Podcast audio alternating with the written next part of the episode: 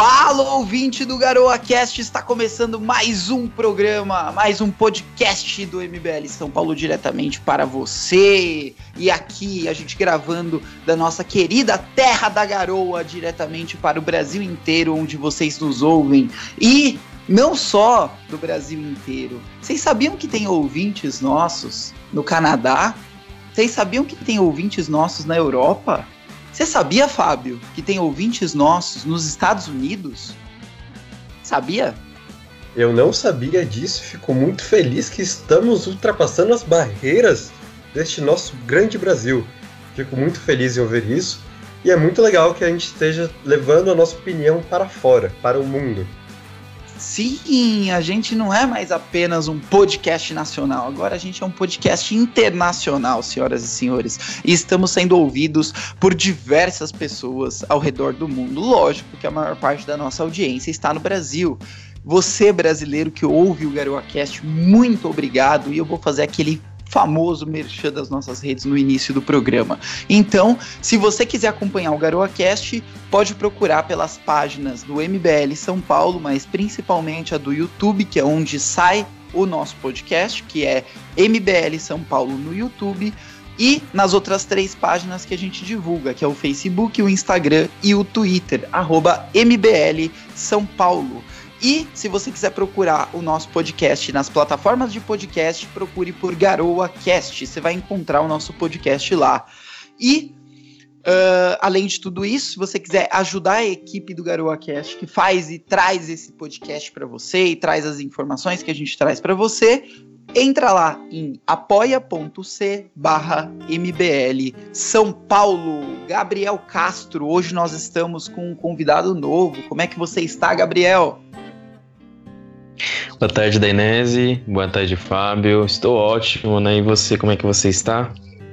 Tô bem, tô bem. Seja bem-vindo ao nosso programa. O Castro, que é especialista de um monte de coisas, é, tem pouca idade, mas é especialista de um monte de coisas, né, Castro? Você é um garoto prodígio. Quase um Fonseca da vida. muito obrigado. Na verdade, é, é, acho que não sei se especialista é a palavra muito certa, né? Eu gosto bastante de estudar, né? Desde pequeno me interessei por assuntos derivados de história, política e filosofia, né? Me aprofundei bastante em assuntos como os derivativos da metafísica, uh, Olha, a história, do Brasil como um todo. É, então, né? Uh, e aí, né, os seus diversos é, suas diversas ramificações né, da metafísica, uh, política de um contexto geral, então, né, desde a política grega até a contemporânea.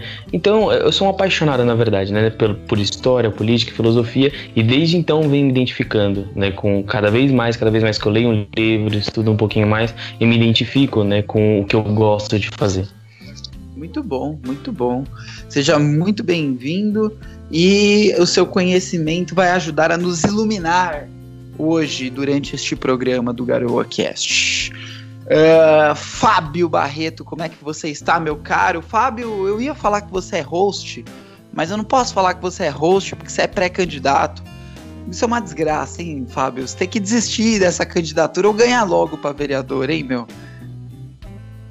É, Dainés, é difícil. Eu gostaria muito de ser host aqui do nosso querido Garoa Cast, porém ainda estou impossibilitado.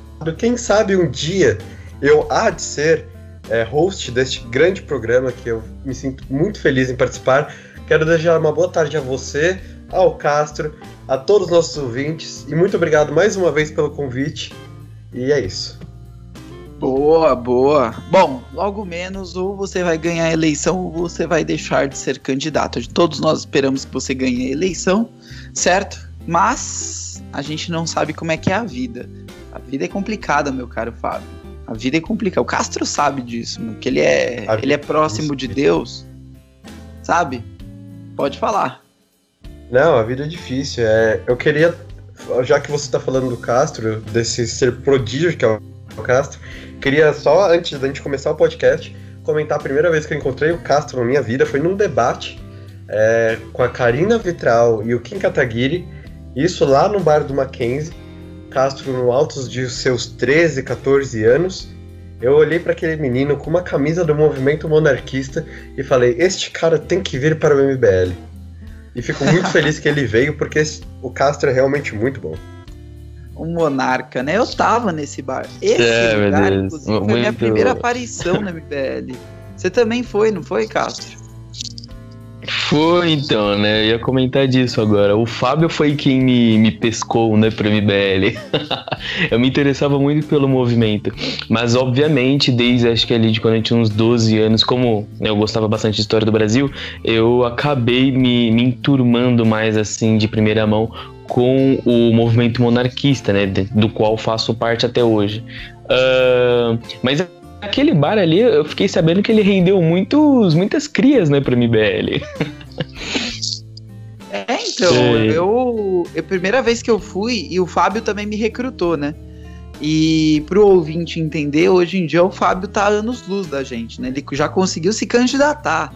Coisa que eu nem pensava, nem, nem penso. Não, que isso, que isso. É, é que vocês estão há mais ou menos um, dois anos no MBL eu já venho há um, um, tempo a mais, eu já venho há três, quatro anos, vai fazer já. E para mim é, é, aquilo, né? É uma experiência que eu amo, eu amo ser do MBL, eu amo estar no MBL. É, por favor, não me prendam porque aquelas acusações malditas que tivemos, sem fundamento, mas eu já estou no MBL há muito tempo.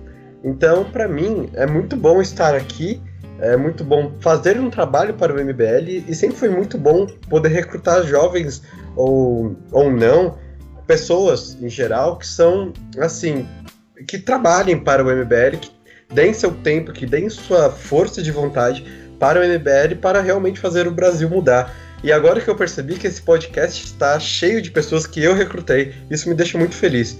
Porque o Dayanese, agora coordenador da cidade de São Paulo, foi uma pessoa que eu recrutei e que é muito bom isso. Pô, muito legal, cara. E, e você falou das prisões. Esse é uma coisa interessante porque a gente que tá aqui em São Paulo, a gente sempre sente aquele frio na barriga quando vê a fake news dizendo que vai rolar operação contra o MBL, né? Sim, sim. Fica apreensivo, né? Porque é. a gente não fez nada de errado, mas a gente fica, será que a polícia vai bater aqui e vai me prender por nada? Exato pedir Exato. depoimento, essas merdas. Imagina, tipo, o que eu menos quero acordar é com um agente da polícia na minha casa. Ouviu, governo? Não é pra mandar que... agente da polícia aqui. O que eu penso é que assim, o que eles fazem é essas operações policiais seis da manhã, né? E cara, se eu for preso seis da manhã, eu vou ficar muito puto. É capaz Porque que seis a da manhã me é sagrado. ainda, hein? É, então, mas seis da manhã eu estaria, eu estaria só com duas horas de sono, que eu geralmente durmo umas quatro. Então, assim, Polícia Federal, não me prenda, mas se for me prender, que seja depois das duas da tarde. Por favor. Nossa, se eles vierem me, me prender aqui seis horas da, é, seis horas da manhã, eles vão me encontrar no maior estado de sono que eu me encontro na minha vida. Porque eu já tô mais pra lá do que já, ou, ou já fui dormir, geralmente esse horário, ou estou para ir dormir, né? É, então, não faça isso conosco, Polícia Federal. E nós não somos bandidos, não temos nada a esconder. E se você vier, a gente vai prestar os depoimentos que vocês quiserem, porque não temos nada, nada de, de errado aqui, não tem nada. Aqui não eu, tem medo, aqui a gente não eu, tem. Eu, Fábio, a Cata, a gente não é. tem medo. Nosso trabalho é sério, um trabalho de verdade, por isso que a gente não tem medo nenhum de polícia nenhuma e de investigação nenhuma, não é mesmo, aqui, Fábio? Exato, aqui a gente não é um puxadinho do presidente que fala pro ministro que vai fuder alguém na ponta da família. Aqui não, aqui a gente a gente é processado, a gente faz tudo para provar que a gente não está errado e a gente ainda sai por cima. Então eu quero fazer até um convite à família Bolsonaro, que se diz tão pura, que não tem crimes, abram suas contas. Mostrem-nos que vocês são puros. Nós fizemos Faz isso. o MBL, né? Nós fizemos isso, exato. Nós abrimos contas de superchat, nós demos todas as declarações para o MP. O Arthur acionou o MP para se auto-investigar. Sim. O MP está investigando o Arthur por pedido do Arthur. Então eu quero que assim, é, família Bolsonaro, faça isso. Vamos ver quem que é pior que quem, porque a gente não tem nada a esconder, vocês claramente têm. Exatamente. Exatamente. E se a polícia bater aqui, depois você me manda seu endereço, Castro, no particular. Se a polícia bater aqui, eu passo para eles o endereço correto. tá ah, bom? que maravilha, não vai nem falar nada, viu? ah, isso aí, eu não vou ir sozinho pra polícia, não. É gente comigo. Mas, gente, falando de Bolsonaro e falando dessa situação toda, a gente vai apresentar o nosso tema de hoje, que é regimes totalitários. Regimes totalitários. E eu vou começar essa parte de regimes totalitários até passando a bola pro Castro. Porque o Castro, é, ele gosta de monarquia. Né? Ele é um monarquista, né? Se assim eu posso defini-lo, Castro. Você é um monarquista, né? E os Exato. regimes totalitários, a, gente, a população no geral, ela tende a ter uma concepção de que regimes monarquistas são regimes totalitários, né? Qual que é a sua visão? O que, que você vê disso? O que, que você enxerga disso? Então, é, Dainese, vamos lá. Hoje é, a monarquia, acredito no seu contexto mais amplo, é, existem duas vertentes, né, como todos conhecem. O absolutismo, né, que parte de uma concepção super sacra, no sentido de que é, o imperador, o rei, é a figura de Deus. A, hoje a monarquia, é, a gente entende o conceito de monarquia a partir de duas ramificações, certo? O absolutismo monárquico e a monarquia é, parlamentar. O absolutismo monárquico, como a gente é, vê é, até, até o fim da Idade Média, né, na verdade, uh, ou até um pouquinho depois, no início da Era Moderna, é, a gente tem que o rei, o imperador, ele é o enviado de Deus, né? Uhum. E nesse sentido, não é necessário né, é, ter uma representação do povo né, diante o rei.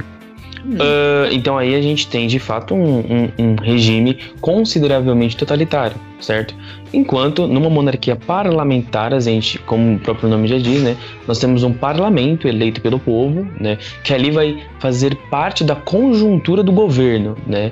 E aí a gente vai ter é, o governo executivo, é, legislativo e judiciário só que dentro da monarquia parlamentar, a gente tem a divisão concreta de Estado e governo onde o Estado então ficaria é, sobre é, resguardo da família imperial, da família real, e o governo sobre encargo do chefe do Conselho de Ministros, mais conhecido como primeiro-ministro.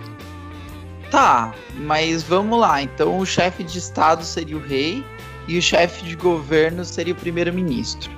Mas daí, essas instituições que você falou, o legislativo, o, o judiciário e o executivo, eles ficariam sob a égide do primeiro-ministro ou do rei? do primeiro-ministro. Apesar de que, obviamente, no Brasil a gente tem aquela. Dentro da Constituição de 1824, né, acredito que é mais para esse ponto que você quer levar, temos o poder moderador né, que tinha ali o poder do, do imperador né, de dissolver o parlamento quando ele quiser. Na verdade, é até um pouco deturpado isso, como por exemplo a gente podia ver em 2016, onde é, os congressistas é, estavam banhados em corrupção, né? E era já de aclamação do povo que o Congresso, não que o Congresso fechasse, mas que houvesse novas eleições. Né? Então, nesse sentido, o gabinete é, do poder moderador se encaminharia para dissolver o parlamento. Porém, porém, obviamente, o legislativo e o judiciário é, em tese, né, obviamente, responderiam ao, chefe, ao seu chefe de governo, que no caso seria o primeiro-ministro. O rei, o imperador, ele ficaria sobre representação popular, no quesito de que ele atenderia os anseios da população. Entendi, entendi. Interessantíssima a história que você contou pra gente. É, mas aí o, a população pode derrubar o rei? É isso?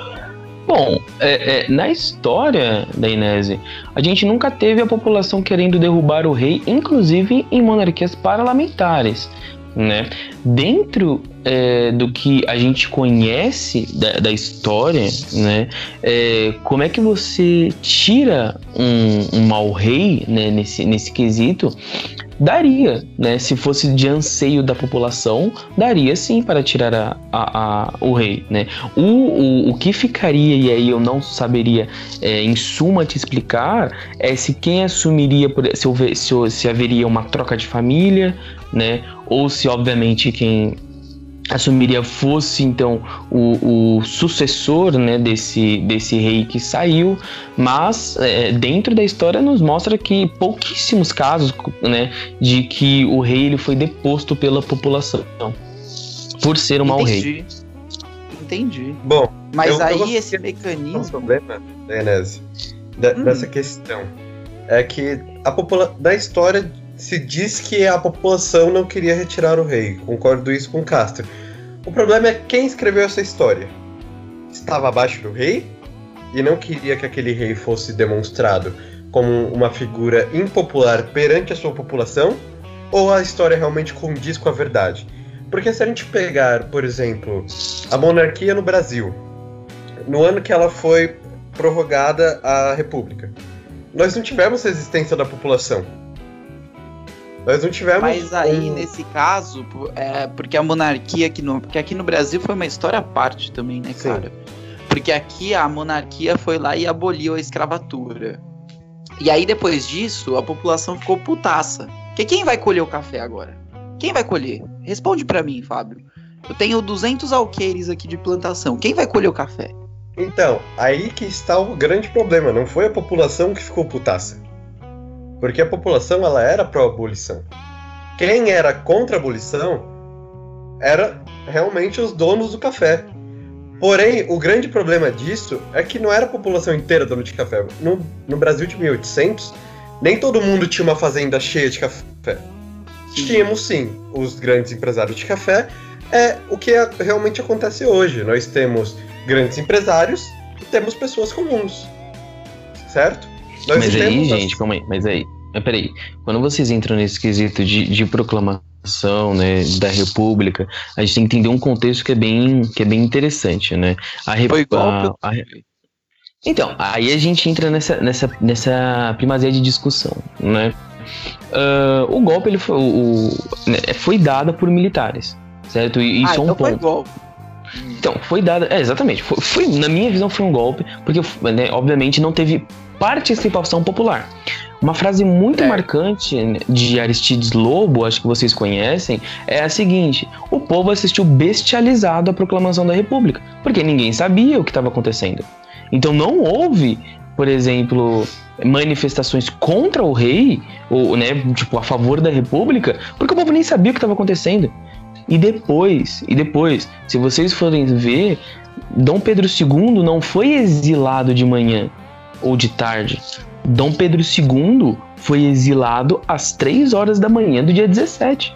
Por quê? Porque Deodoro da Fonseca tinha medo né, da, da, das reverberações populares que iriam ter. Porque Dom Pedro II, como vocês sabem, querendo ou não, é, era um rei, é, era um imperador aclamado pela população. Era um imperador que tinha boa fama. Né? E o terceiro reinado mostrava. É, é, é com, que, que poderia ocorrer, né, obviamente, se não, ou, se não houvesse a República, mostraria isso também.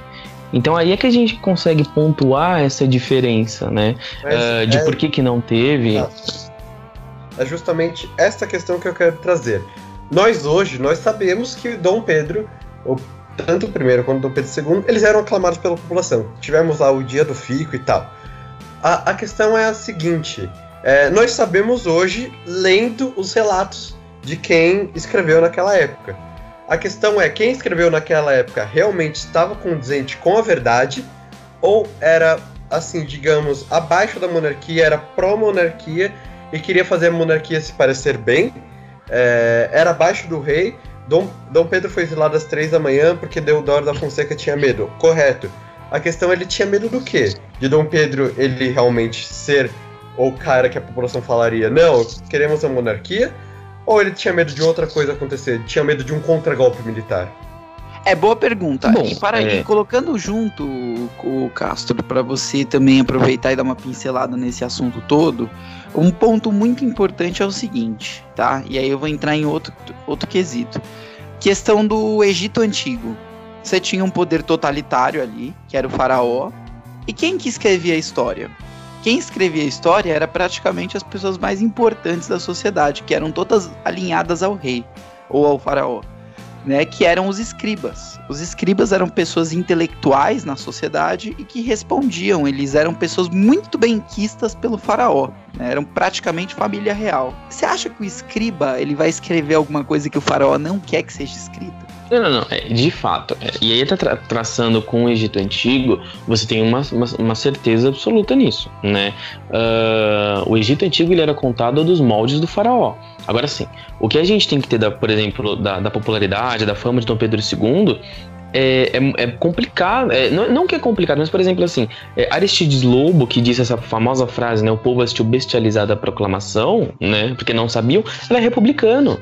Deodoro da Fonseca, que, que por incrível que pareça, né, era amigo de Dom Pedro II, é, de, foi lá e proclamou república, né? Então, assim, sobre a questão de fontes, por exemplo, Rui Barbosa, que foi uma das pessoas que escreveu a carta de independência, de independência de, de proclamação da república, né? Se arrependeu, mandou uma carta no exílio de Dom Pedro II, né? Falando que é, o Brasil não deveria ter se tornado república, né? Então, assim, as fontes que a gente tem no Brasil, é, elas partem desse princípio de que Dom Pedro II ele, ele era um bom imperador, ele tinha uma boa fama, porque todos aqueles que escreveram favoráveis à monarquia pós é, é, pós república eram republicanos. E viram né, o, o que o governo republicano proporcionou para eles em poucos anos que eles viveram lá certo? O que a gente tinha de fato no governo, no, na, na autocracia egípcia, era de que ali não exi existir, pode até ter é, existido é, opositores, mas nesse sentido eles não tinham voz, como por exemplo o Rui Barbosa tinha no Império, como por exemplo Teodoro da Fonseca, né, que tinha no Império. Né? Então, acho que não sei o que, que vocês acham. A voz balançava o, reina, balançava o reinado, era a mesma coisa, cara. Você tinha que tomar muito cuidado com as suas decisões, porque no Egito Antigo você podia ferrar com a sociedade inteira. E, e o faraó, por ser um poder totalitário, ele tinha essa prerrogativa. Tanto é que aconteceu, né? Eu vou contar uma história para vocês aqui, que não sei se vocês já conhecem, mas é a história do, do faraó Akhenaton, né? O, o faraó Akhenaton, ele praticamente, vocês sabem que a religião egípcia é uma religião politeísta e é uma religião antroposomórfica. O que isso significa? Significa que os deuses deles são metade homem, metade bicho, de acordo com o Deus, de acordo com a, é, exatamente o que aquele Deus representa, né? O que que Akhenaton fez? Ele tirou todos os deuses, todos os deuses, ele falou: agora vocês têm que acreditar no Deus, é, no Deus Sol. Esse é o único Deus verdadeiro. E o que ele fez? Ele saiu derrubando pelo Egito inteiro todas as estátuas dos antigos deuses e os sacerdotes dele que são as pessoas que mantinham todo esse poder, que falavam diretamente com a população e que representavam o poder do faraó para as classes da população, não gostaram nem um pouco dessa atitude. Eles falam: você está corrompendo aqui completamente a nossa é, religião, é, fazendo uma espécie de secularismo naquela época. O que levou ao Akhenaton ele ficar com poder muito diminuído, mas muito diminuído. Tanto é que quando ele morreu, ele foi enterrado numa cova extremamente simples, e naquela época, a gente está falando de uma época em que faraós eram enterrados em pirâmides muito gigantescas, para serem aclamados para sempre pela humanidade. E o Akhenaton ele foi enterrado numa tumba de cemitério comum, de cemitério comum. E aí, depois dele, veio o filho dele. O filho dele era um deus era um deus, né, era, um, era um faraó, na verdade, porque é, é difícil você diferenciar deus de faraó no Antigo Egito, né? Eles são praticamente a mesma pessoa. Você fala de faraó, você está falando de um deus para eles. É uma espécie de deus. E o, o faraó que veio na sequência, ele assumiu o Antigo Egito com praticamente oito anos de idade, que foi o Tutankhamon. Vocês conhecem o Tutankhamon? Sim, sim já ouviram falar. Ele assumiu. E por ele ser muito criança, ele ser muito pequeno, né? Ele ouvia muito o que os sacerdotes diziam. Então, é, ele dos seus 7, 8 anos de idade até os seus 19 anos, que foi quando ele morreu, Tutankhamon morreu com 19 anos, ele reformou o Egito inteiro para voltar para as antigas religiões, ganhando assim o apoio popular e trazendo a estabilidade de volta para o Egito. Sim, senhoras e senhores, uma criança monarca, né, uh, fez, ouviu ali os sacerdotes e atendeu aos, aos anseios da população, é, re-reformulando o que Akhenaton tinha feito no governo anterior e trazendo de volta a prosperidade para o Egito. Então, entende então, que é muito fluida essa questão? A população pode sim derrubar um faraó, ele tá, tá feito a isso, pode acontecer. Daí, eu, eu acho que daí já, já entramos em outro ponto que é da questão do regime totalitário, que é a religião. É, existem alguns pilares na sociedade e a religião, na minha opinião, é o mais importante para a população. Por exemplo, nós temos é, a religião católica no, na Roma Antiga. Os hum. romanos, eles não eram católicos no começo. Sim. Eles viram que a religião católica ela ganhou espaço, foi daí que se proclamou que Roma era católica, porque o, o imperador, eu não lembro qual imperador foi na época, ele realmente me fugiu da cabeça. Constantino. Constantino. Constantino. Ele proclamou que Roma era católica porque ele estava vendo que ele iria perder o controle da população por causa da religião. E nós temos outros exemplos na história. Nós temos quando a, o, o rei da Inglaterra, que eu também. Eu sou horrível com o nome, me desculpem, gente. Quando ele quebrou com a igreja Henrique católica. VIII. Henrique VIII, muito obrigado. Ele quebrou com a igreja católica e fundou sua própria religião. Ele sendo o centro dessa religião, ele sendo o poder máximo dessa religião, também como uma forma de controlar a sua população e tomar as terras da igreja católica na Inglaterra e nós temos hoje o maior exemplo disso no Brasil, que foi o Bolsonaro se elegendo com o discurso que é cristão. Os cristãos eles vão dominar o Brasil, o Estado tem que ser pró-cristão, e isso é uma forma que um regime totalitário ele controla a população pela religião. Quando Estado e, e religião se fundem, eles formam um regime totalitário que controla sua população que está abaixo dele. E aí, Castro? É verdade isso? O que, que você acha disso? Olha, é, é, interessante o ponto que o Fábio levantou, porque de fato a religião ela pode ser usada desse jeito. É, mas não necessariamente o pensamento religioso, isso eu digo do, dos chefes religiosos, pensem nesse sentido. Por exemplo, durante é, a Segunda Guerra Mundial, durante o governo de Hitler, é, na época quem era, o, quem era o Papa era Pio XII, né? E ele montou uma rede de, de pessoas para de, derrubarem né, Hitler. Tanto que eu li um livro, é, eu terminei de ler ele na verdade mês passado, que era o Papa contra Hitler, que mostrava a luta ferrenha que Pio XII tinha contra o regime nazista né? Então, é, é, o pensamento religioso ele é, ele é bastante usado nisso, uh, no sentido de que para dar um no meu, no meu ponto de vista, para dar um confronto maior às pessoas de que, por exemplo, Deus vai nos ajudar, né? O, a frase que o Bolsonaro usa, usa, né? Deus, é Brasil acima de tudo, Deus acima de todos, de que hum. Deus vai ajudar a nação, né? Mas não necessariamente os líderes religiosos, os chefes religiosos é, vão de encontro com esse discurso. Não, eu entendi. Eu entendi, mas existem indícios também de que a Igreja Católica é, exerceu algum apoio sobre. algum apoio ao nazismo durante esse período. Né? Isso é muito, é... Então, isso é muito, isso é, isso é bem categórico, né? Porque, por exemplo, assim, quando a gente fala de igreja católica, é, a gente tem um representante que é o Papa.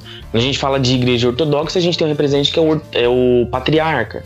Então, por exemplo, é, é, existia sim bispos e padres que, que tinham medo do regime nazista e se renderam, sim, obviamente. Do mesmo lado que existiam é, os padres e os bispos que eram contrários ao regime, né? Inclusive foi fundado um movimento chamado é, Resistência Católica na época do nazismo contra Hitler, né? Mas isso é óbvio, isso é um fato, né? Que existia assim é, é, esses membros eclesiásticos acovardados, né? Tinham medo do regime e, e, e se renderam a ele, né? Entendi. Entendi.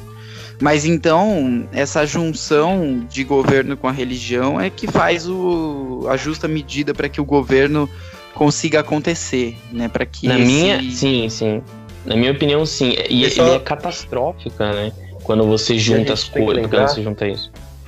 A gente tem que lembrar, é, nessa questão do nazismo e com a Igreja Católica, que o próprio Bento XVI foi um, é, um soldado nazista. A gente não pode esquecer disso. É, não fa- querendo fazer críticas a ele como pessoa, como papa, porque ele realmente não tinha opção na Alemanha nazista. Ou você era um soldado ou você era morto. Mas nós temos que lembrar que muitas vezes é, a religião se confunde com esses te- sistemas totalitários. E que isso realmente, para controle de massa, é, como o próprio Castro ele declarou aqui no Bolsonaro em seu slogan é, governamental e da campanha, é, a religião é usada como controle de massa. Nós tivemos um. Quando Bolsonaro foi eleito, no dia que Bolsonaro foi eleito, nós tivemos aquele deputado que é o pastor, que eu não me lembro o nome também, eu sou horrível com o nome, que é o Feliciano. Consegui Marco lembrar. Feliciano. Marco Já deu Feliciano. entrevista pra mim esse cara, sabia? Você perguntou sobre os dentes dele? Não, a época ele Ah, que ainda não tinha feito tratamento. A época ele ainda não tinha feito. Mas ele já tinha falado, deu o cartão e não deu a senha, não vai entrar no reino dos céus. Só pra contextualizar pra. Ele tinha falado isso. Pá, já É, tinha tá- falado. Então, nós temos que lembrar isso, que no dia que o Bolsonaro foi eleito, ele fez lá uma oração. Não sou contra o presidente ter religião, mas isso demonstra que a religião está se fundindo com o Estado no governo Bolsonaro. Isso é característica de sistema totalitário.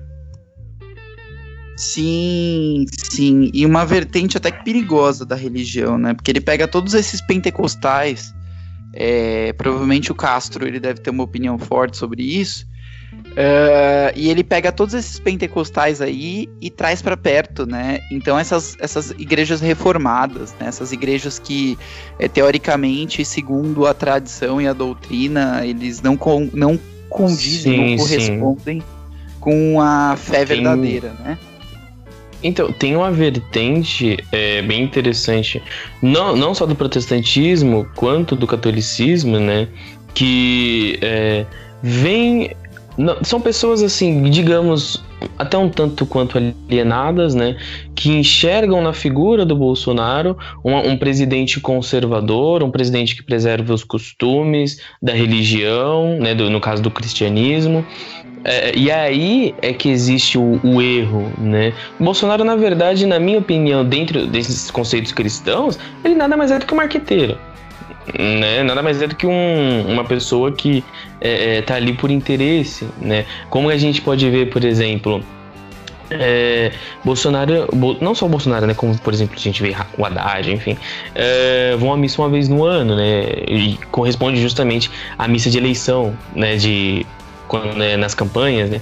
Então é bem complicado a gente trabalhar esse quesito, né? São pessoas que infelizmente são compradas por um discurso muito fraco, por um discurso muito eu sou cristão e eu vou lutar por vocês, mas na verdade é, vai à missa uma vez no ano, vai no culto uma vez no ano, né? Ah, ou até mesmo fala disso, mas bom, não não não provém de práticas cristãs, né? E acho que vocês sabem um, um pouco do que eu tô falando, né? A questão da corrupção. Então é muito complicado a gente trabalhar essa questão. Eu que, Tá que- gente, que a internet está ruim. E o Alô? Paulo Cogos me falou que a única solução Ah. pra isso é a destruição militar do prédio da Anatel e do prédio. alô, você tá me escutando? Agora- Isso é uma da... Agora está. Gente, gente, aqui é net. Relaxa. Ah, é net alô, também. Então o míssil já tá apontado, é só disparar. alô, alô. Meu Deus do céu. Eu Cogos em quase nada, mas isso é uma coisa que eu concordo com ele. Sim, Uhum. sim. A E o deveria ser é destruída. o Castro, né? Eles são Sim. católicos feios. Aliás- Aliás, não entendo como Paulo Cogos, um ser que se diz ANCAP, é tão familiarizado com o exército. Assim, eu só quero deixar essa questão e que depois provavelmente ele vai me xingar, mas fazer o quê? Não, ele gosta de doutrinas militares. É, o que me surpreende no Cogos não é isso. Seria mais a questão de ele estar tá tão alinhado com o bolsonarismo, assim, né? Mas eu acho que ele viu uma oportunidade de ruptura. E da Enese? Da Enese, hum. só, só uma grande pergunta, você que é um exímio ANCAP. Seria o ANCAP é, o contrário de um regime totalitário? Seria sim, seria sim. Vou dar um exemplo para você. Gestão do MBL São Paulo. Antes de mim, tinha uma pessoa que concentrava bastante poder, certo? Uh, as pessoas que estavam à volta às vezes não ficavam satisfeitas ou não conseguiam fazer o seu trabalho porque precisavam perguntar tudo, esse tipo de coisa. Quando eu entrei, eu apliquei uma lógica anarcocapitalista no núcleo. Eu falei descentralização total de poder. Vamos dar poder para os diretores e eles fazem as coisas que eles quiserem. E a gente vai avaliando o trabalho deles de acordo com o desempenho. E deu mais certo, não deu? Daenerys então eu provei a minha teoria anarcocapitalista no núcleo de São Paulo. Olha Daenerys que hoje é a nossa rainha da Inglaterra, digamos assim. Não, eu sou meio que um deus filha da puta do Ancapistão. é meio que. Meu Deus do céu. Que, que eu não vou nem falar nada. Porém, porém, porém, eu acho legal a gente entrar nesse assunto sobre o ANCAP e o sistema totalitário, porque muitos dos ANCAPs que nós temos pelo Brasil criticam o MBL por ser um movimento simplesmente liberal, não ser mais que liberal, porém estão lá no governo Bolsonaro, né? Mamando nas peças do Estado, estão lá falando que não, não devemos usar máscaras, é isso daí é, é o Estado nos impondo alguma coisa. Eu, eu, só queria fazer uma pergunta para este movimento, para essas pessoas que falam isso. É, vocês se dizem tão inteligentes, por que vocês não conseguem ver o tamanho do problema que nós estamos? E que simplesmente usar máscara pode diminuir esse problema. É, o Ancapistão, que é, é tão baseado em fatos e em dados, não conseguem ver os simples dados de um vírus que é necessário a gente usar máscara, dizendo que isso é totalitarismo do Estado. Totalitarismo, me desculpa. É, você não está sendo totalitário quando você fala para a população usar máscara. Não, Mas e outra, agora... tem um outro ponto também, Fábio, é. que é a questão de você contaminar outra pessoa. Correto. O fato de você contaminar outra pessoa significa que você está lesando a propriedade privada dela e o alto direito de, de, indivíduo dela. Então, para um anarcocapitalista, o correto seria usar a máscara e não sair de casa. Isso é possível, lógico. Né? Agora, outra então... pergunta a você, Ancap, da Inés. Hum. A proibição do aborto pelo Estado é uma medida totalitária? É uma medida totalitária, porque o, o Estado está falando, eu vou lesionar as pessoas ou eu vou privar da liberdade as pessoas que cometerem isso. Sendo Correto. que o aborto ele deve ser, ele não deve ser praticado pelas, pela, pelos bons modos da sociedade e não por imposição estatal. Por oh, virtude. Okay. Então, então entramos no que eu gostaria de falar. É, a sociedade, numa capistão, geraria assim, como nós podemos dizer, os bons modos, certo? Ah, mas o assunto não é capistão. O não, assunto é a mas eu quero fazer. Eu vou, eu vou fazer, eu vou fazer é, um paralelo. O capistão depende de virtudes e bons modos da população. Para existir um capistão, você, você tem uma prerrogativa que é uma população extremamente educada, uma população extremamente virtuosa e que busca sempre a melhoria contínua e não fazer mal para então, o próximo. Então, Sim, digamos assim, digamos assim, então se eu fugir um pouco da sociedade, eu estou errado. Ou seja, a sociedade está sendo totalitária a ponto de dizer que eu estou errado por fugir um pouco dela. Isso não vira um estado totalitário baseado na sociedade? Não, na verdade, no, no anarcocapitalismo você poderia fazer o que você quisesse, a não ser é, ferir o direito de vida, liberdade ou propriedade de outro indivíduo. Ao fazer isso, você abre uma prerrogativa para que esse indivíduo contrate uma associação e vai, essa associação vai entrar com agressão para cima de você. Né? Então, não, não, não tem. Eu, eu, amo, eu amo a ideologia ANCAP porque parece tão simples falando, mas na prática, realmente, eu não vejo como que a gente faria isso. Não que eu é seja a favor complexo. da gente. Eu... É assim. Eu, eu não vejo, eu não sou a favor da gente ter um Estado igual a gente tem o Brasil hoje que na minha visão o Estado brasileiro é sim totalitário. Eu não sei se sim. vocês partilham da mesma visão, mas eu acho que o Estado brasileiro é totalmente totalitário a partir do ponto que eu, como pessoa, não posso, por exemplo, chegar na fronteira do Brasil e trazer um celular de outro país. Porque Sim. eu tenho que comprar aqui dentro do Brasil. Isso, para mim, é, é o básico, assim, de ser totalitário. Eu não posso viajar o Paraguai na mesma cidade, tipo, cidade que tem fronteira com o Paraguai. Que a fronteira é simplesmente uma rua. Se eu comprar lá, eu vou ter que declarar no Brasil. O Brasil é um sistema totalitário tanto na economia quanto social. O Estado brasileiro socialmente é totalmente totalitário a partir do momento que ele proibiu você de fazer muitas coisas e já proibiu o maior exemplo que eu vejo do totalitarismo que nós tivemos na cidade de São Paulo foi quando, se eu não me engano, Jânio Quadros, na década de 60, proibiu que as pessoas utilizassem biquínis no Ibirapuera. Eu não sei se vocês partilham dessa ideia. Para mim, isso é totalmente totalitário. Sim. Mas, eu... mas é o que eu tava falando, assim, a gente tem que analisar os pontos de vista existentes hoje, né? Hoje em dia você não tem uma sociedade anarcocapitalista, é difícil falar disso.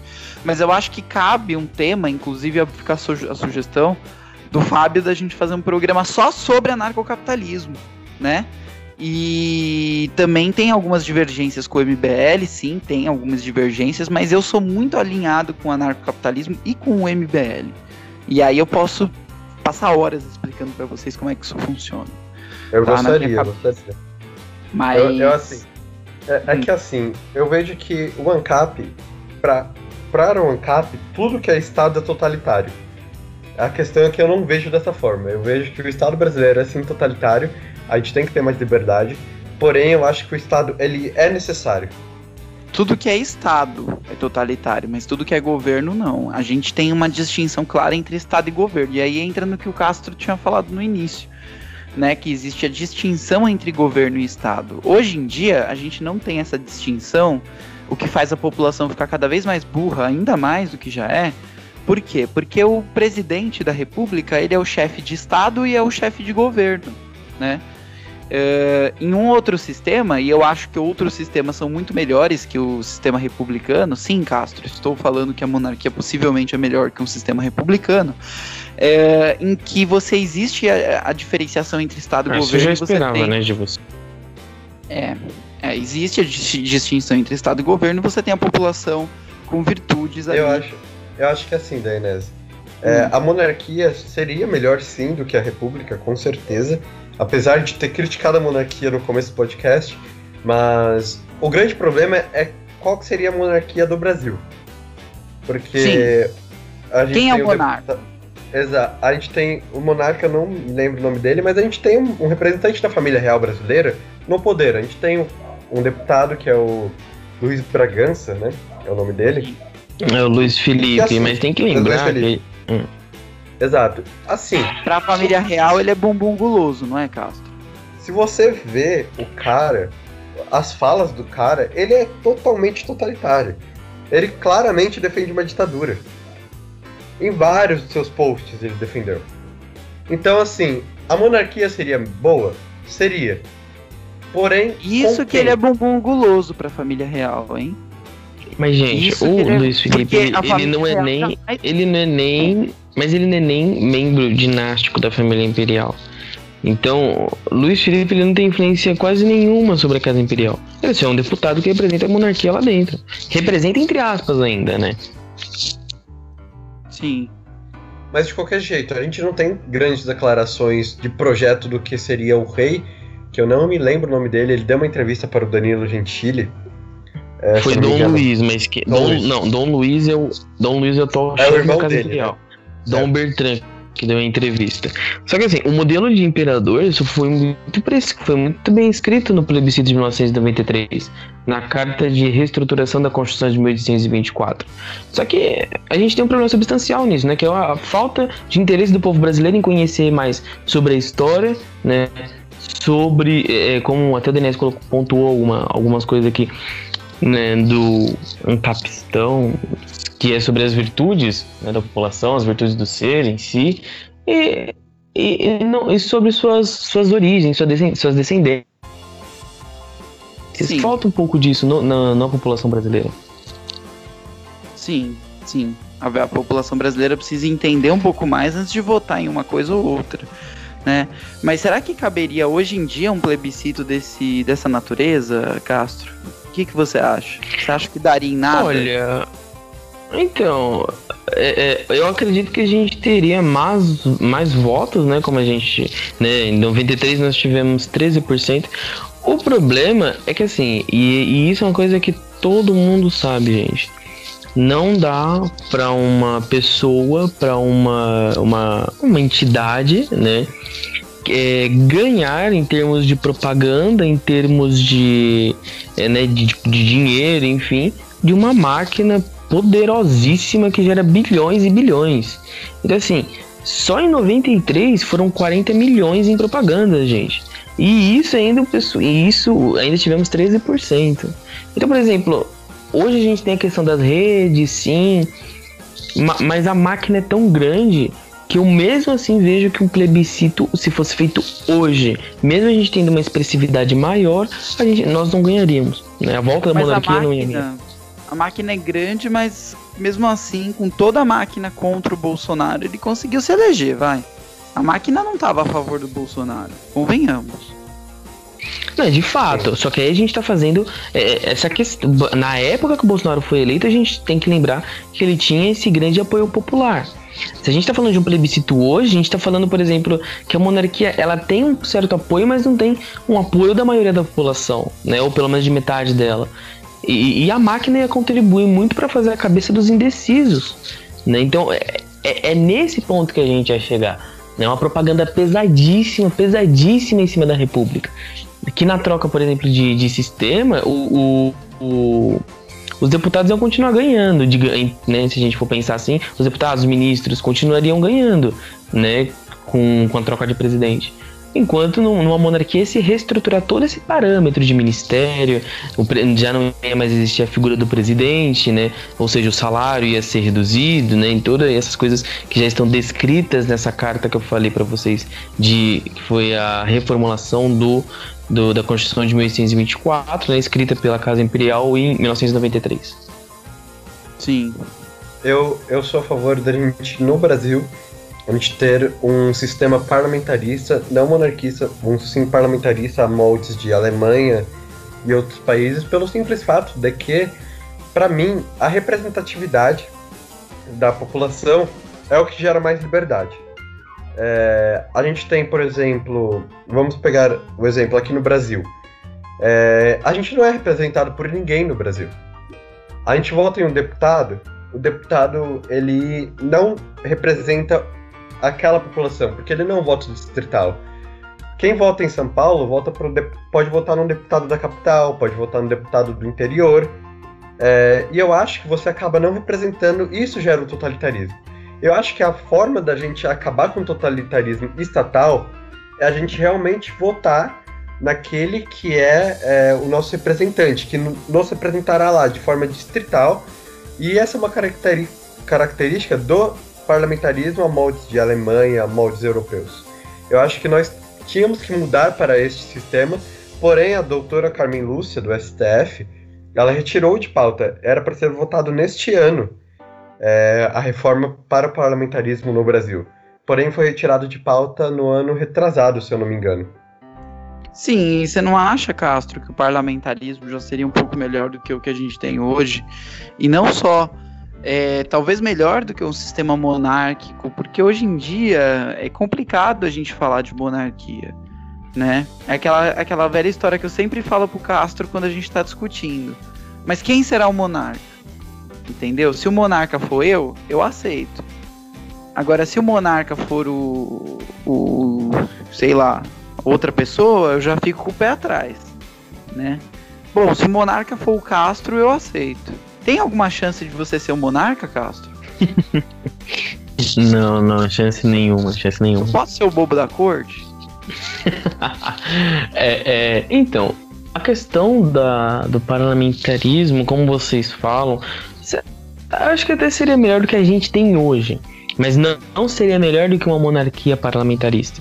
É, uma, é, dentro do, do sistema parlamentarista, presidencialista, é uma coisa que assim, quando a gente tem é, hoje no Brasil, é, uma ideia de monarquia ou uma ideia de república como é aos moldes de hoje, o movi esse, esse, essa ideia né, de parlamentarismo é, republicano não, não, não, quase não existe, quase não, quase não é dito, quase não é falado em movimentos, por exemplo, em ideias. E aí surge uma questão séria pra gente se pensar, né? Dentro do Brasil, caberia mesmo, não seria melhor, por exemplo, a monarquia que já é uma ideia um pouco mais, já é uma ideia um pouco mais não, uma ideia muito mais concreta, né? Já é uma ideia pensada, já tem um movimento certo, né? Para isso, uh, uh, pessoas descendentes de Dom Pedro II que iriam levar, né? É, essa barca, a regência do Brasil, ou pensar uma coisa totalmente do zero, né? É, eu acho que é muito isso assim que a gente tem que pensar, muito isso que a gente tem que levar. Não sei se, o que, que vocês acham a respeito. É, eu acho que seria talvez mais adequado do que o jeito que eu penso. Porque o jeito que eu penso seria mais ou menos abrir uma votação para ver quem vai ser o monarca. E aí ganhou uma pessoa, ela vai ser o monarca pro resto da vida. Isso não vai dar muito certo, não, né? Isso abre muito Mas isso não faz sentido. Gente... É, mas é que é, isso não, não, faz nem sentido. Agora sim, gente, eu vou, eu vou, vamos ser bem realistas. Né, gente? Vamos, vamos trabalhar com um pouco mais de, de, de, realidade. Por exemplo, você falou muito, Daniel sempre brinca comigo, inclusive, sobre a questão do monarca, né? Ah, eu só vou se eu for um monarca. Tudo bem. É, quantos presidentes a gente teve hoje em 130 anos de república? Né? É, é uma parcela mínima da população conseguiu ser, né, se, se eleger ao cargo máximo da, da República. Só que assim, a gente tem a ilusão ainda de que, meu, tá bom, numa república eu tenho poucas chances, mas eu posso me, me candidatar, né? Posso me candidatar entre aspas, né? Porque como a gente depende de sistemas partidários, então nunca que, por exemplo, eu, você, o, o Fábio, na situação que a gente se encontra atualmente, vai conseguir se candidatar para ser presidente. Então, assim, existe muito essa, ilusão, essa ilusão do povo brasileiro, né? De que, ah, é, é, na República eu, eu posso me candidatar para ser presidente. Na monarquia eu não posso me candidatar para me candidatar para ser rei. Só que quando a gente vê, são pessoas muito já que, que participam de, é, que já estão lá há muito tempo, né? Que já estão no sistema há muito tempo, que conseguem assumir a presidência, né? É, então não é uma coisa muito. Fala, meu eu quero, eu quero, eu quero discordar totalmente do que você disse agora. E eu quero te dar o meu exemplo. Por exemplo, eu sou. Diz hoje... que a gente gosta. Esse eu é sou... o GaroaCast que você está ouvindo, onde as pessoas discordam e elas querem se matar, mas elas não podem, porque a gente ainda tem uma barreira de um cabo de internet entre as pessoas. Ah, quando esse estúdio for presencial da Enese. Eu vou colocar umas facas ter... penduradas na parede. os convidados poderem pegar e esfaquear uns aos outros, mas é proibido esfaquear o host do programa. eu, eu só queria dizer que assim, é, por mais que seja uma parcela mínima da população que conseguiu chegar na presidência, ainda é uma parcela da população. E ainda uma parcela monarca, da população que fez coisas, monarca, fez coisas totalmente errôneas, Tudo né? bem, tipo, errôneo, ah. sendo errôneo ou não, é uma parcela da população e a população nos colocou lá. A questão, quem a colocou o rei lá? Também o primeiro Não, mas a população também coloca, por exemplo, tá, o primeiro-ministro que é chefe quem... de governo. E por que, Só que e por gente... que, e por que o chefe de estado tem que ser o rei, tem que ser aquela pessoa? Porque, Porque eu tenho chefe... que aceitar aquilo. O chefe, primeiro, primeiro, aí a gente tem essa, essa questão cerne, né? Quando a gente coloca a gente, por exemplo, dentro de um contexto atual do Brasil, a gente não ia, por exemplo, é, colocar e aparecer do nada, temos um rei agora, como por exemplo aconteceu em 1889 de temos uma república agora. Era uma questão que ia ser trabalhada e ia ser votada. Se o rei estaria, estivesse ali, era por aclamação popular e de uma grande, de uma maioria esmagadora da população. A gente já finda essa questão. Agora, por exemplo, uh, o rei, como você sabe, ele tem essa preparação. A minha, a... É, é... Pode falar. E a questão Oi, é a seguinte: o rei seria aquele descendente de Dom Pedro, tudo bem. Mas por que ele? E por que Dom Pedro estava lá? E por que Dom João, que veio antes dele, estava lá? E por que os outros reis que estavam antes dele estavam lá? Porque, porque aquela... todos eles descendem de, porque todos eles descendem de Carlos Magno. Carlos Magno foi o homem que começou é, a dinastia carolíngia, merovingia, que deu toda a estruturação para todas as famílias imperiais do Ocidente. Pronto. Agora, discutir uma questão histórica é muito complicado. Agora, agora, agora, a questão é a seguinte: eu não conheci Carlos Magno, eu quero que ele se foda. Vou começar por aí. Eu, eu acho que assim, Pessoa, eu, por exemplo, eu coloquei o Bolsonaro lá, eu infelizmente votei nele e me decepcionei com ele. E agora eu não, eu não quero mais ele no governo, eu abro um processo de impeachment. Ok. E daí nós temos um rei que é descendente de uma pessoa, que é hum. Carlos Magno, correto? E que ele está lá e eu tenho que aceitar. Eu acho isso totalmente errado na monarquia. Porque e aí é quando que... a gente entra no. Não, não, não, tudo bem. E aí é quando a gente entra nessa questão. Por exemplo, é como eu falei no começo. Poucas experiências que a gente teve de, de maus reis, né? Mas se tivesse, obviamente, isso ia ser um pouco mais trabalhado. Agora, por exemplo, na República, é fácil você pedir o impeachment de um presidente? Lógico que não. É, é ridículo você pedir, por é exemplo, um impeachment do Concordo. É, é, extremamente difícil a gente pedir um impeachment Por do presidente. Que é difícil? Mas então, temos, exatamente. Mas ah. temos dois exemplos na nossa história recente, que foi Collor e Dilma, que foram maus presidentes, foram péssimos presidentes.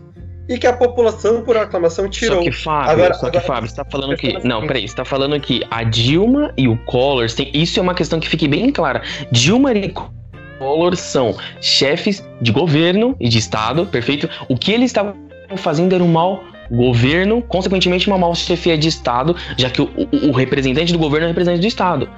Como que você vai, você vai tirar o que você está me falando que, que, o da Dilma saíram foram e foram impeachmentados por problemas governamentais. Entendeu? Agora, por exemplo, problemas de Estado, que, que aí ficaria com o rei de representatividade da nação, né, da, da, moral cívica da nação, você vai tirar um rei que é o quê? Só, só se o rei, no mínimo, no mínimo, é, é for, for racista, sofrer de, com problemas ideológicos um pouco maiores, para não literalmente, literalmente sofrer um, abre aspas, impeachment, né? Um impeachment de um rei. Agora, não dá para você colocar os moldes de um rei, o impeachment, sendo que é, os mesmos moldes você coloca é, o impeachment do rei com o impeachment de um presidente, só que o, os dois concentram poderes totalmente diferentes. Você entende? É, é, né, é, é nisso que a gente tem que trabalhar. Entendo essa questão e é exatamente por isso que eu defendo o parlamentarismo sem a gente necessariamente ter a monarquia. Porque a monarquia a gente pegaria um cara, a gente colocaria este rei lá, ele seria o chefe de Estado e ninguém criticaria a questão dele ser o chefe de Estado por ele ser descendente de uma pessoa, por ele ser necessariamente é, ter, digamos assim, como se dizia antigamente, o sangue azul. Agora a questão é, a gente tem agora um parlamentarismo representativo, onde a gente elege o presidente e a gente elege os deputados que vão eleger o primeiro-ministro. Se o presidente for fizer alguma coisa ruim, o que também é muito difícil, temos muito poucos exemplos de impeachment de presidentes ou chefes de Estado, digamos assim, na, na questão parlamentar, no parlamentarismo, é, a gente tiraria ele com mais facilidade porque ele não teria o sangue azul. Agora, na monarquia, nós colocaremos um cara para ser chefe de Estado simplesmente porque ele é descendente de tal pessoa e nós não teríamos poder algum sobre ele. Não, negativo. O, o, o rei, o imperador, ele representa os anseios da população. É uma questão básica isso, até mesmo porque, como eu falei, na, na questão do do, do, do, do, poder moderador, enfim, se for dos anseios da população, é, que ele dissolva o parlamento, obviamente, né, com toda aquela estrutura um pouco menos né, de burocracia, mas sim é, deverá ser estudado para dissolver o parlamento, ok.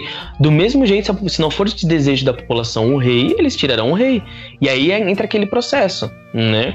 É, e aí é uma coisa que eu já não consigo é, responder se entraria o descendente dele ou se entraria uma nova casa né? Uma casa totalmente diferente. Por exemplo, se você for ver hoje no Brasil, o ramo de vassouras, que é o ramo que tá aqui de Dom Luiz, é um ramo totalmente diferente de Sacos Coburgo e Bragança, de Dom Joãozinho, que é um ramo totalmente diferente de Petrópolis. Então a gente teria isso. Os representantes. Temos é, vários ramos, concordo com você. Sim. Cala a boca da Inês, cala a boca da Inês. A, a, a, questão é a seguinte: temos vários ramos, ok, todos descendentes de uma pessoa, e por causa dessa pessoa que eles podem assumir o Estado. É, esse é o meu grande questionamento. Por que eles são descendentes Mas, Fábio, não, pera, pera, pera. Não, não, tudo bem. Mas tudo bem assim, ó. Vamos, vamos entrar numa questão assim. O presidente, o presidente, ele entra na república e todo mundo sabe disso. Ele não é eleito pela maioria da população. Ele é eleito pela maioria dos votantes.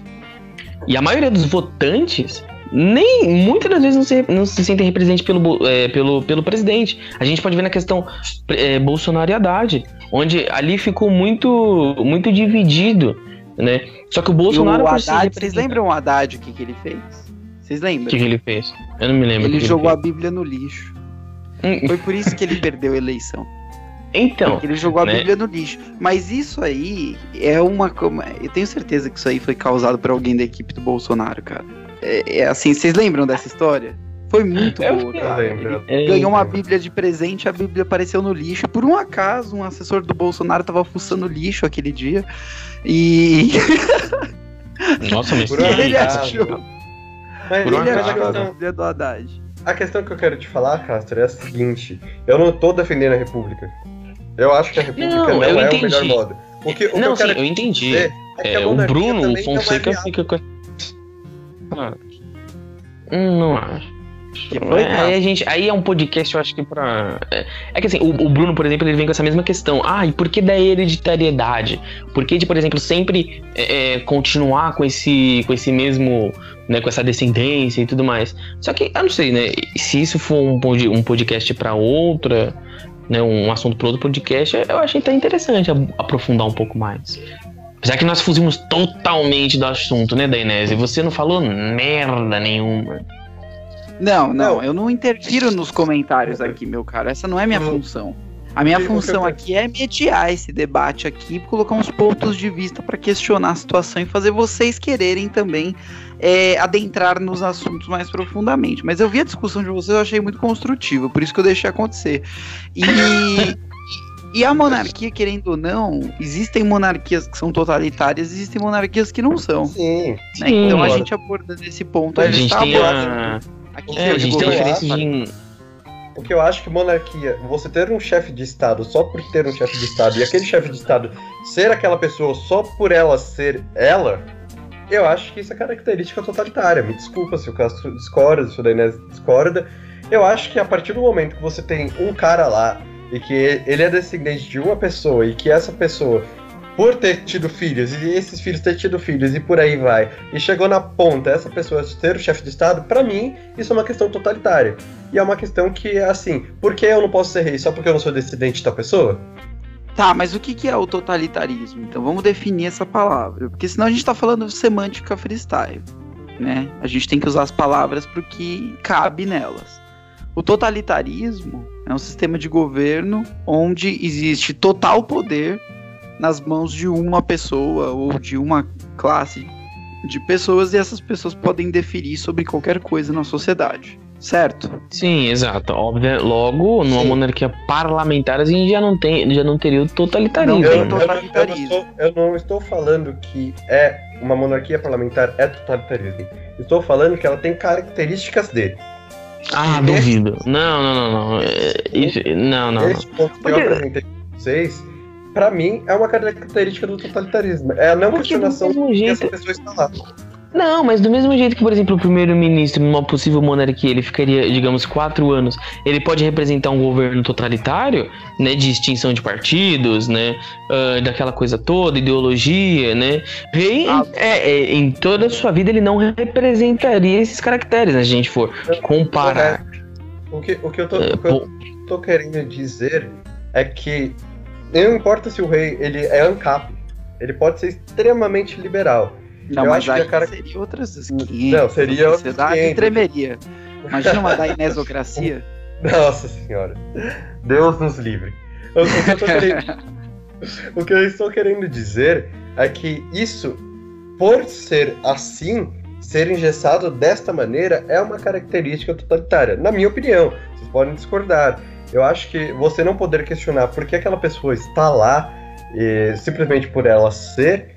É, não, não poder questionar, claro que você pode questionar o que você quiser. Eu estou querendo dizer é que você não tem poder de escolher quem representa o Estado.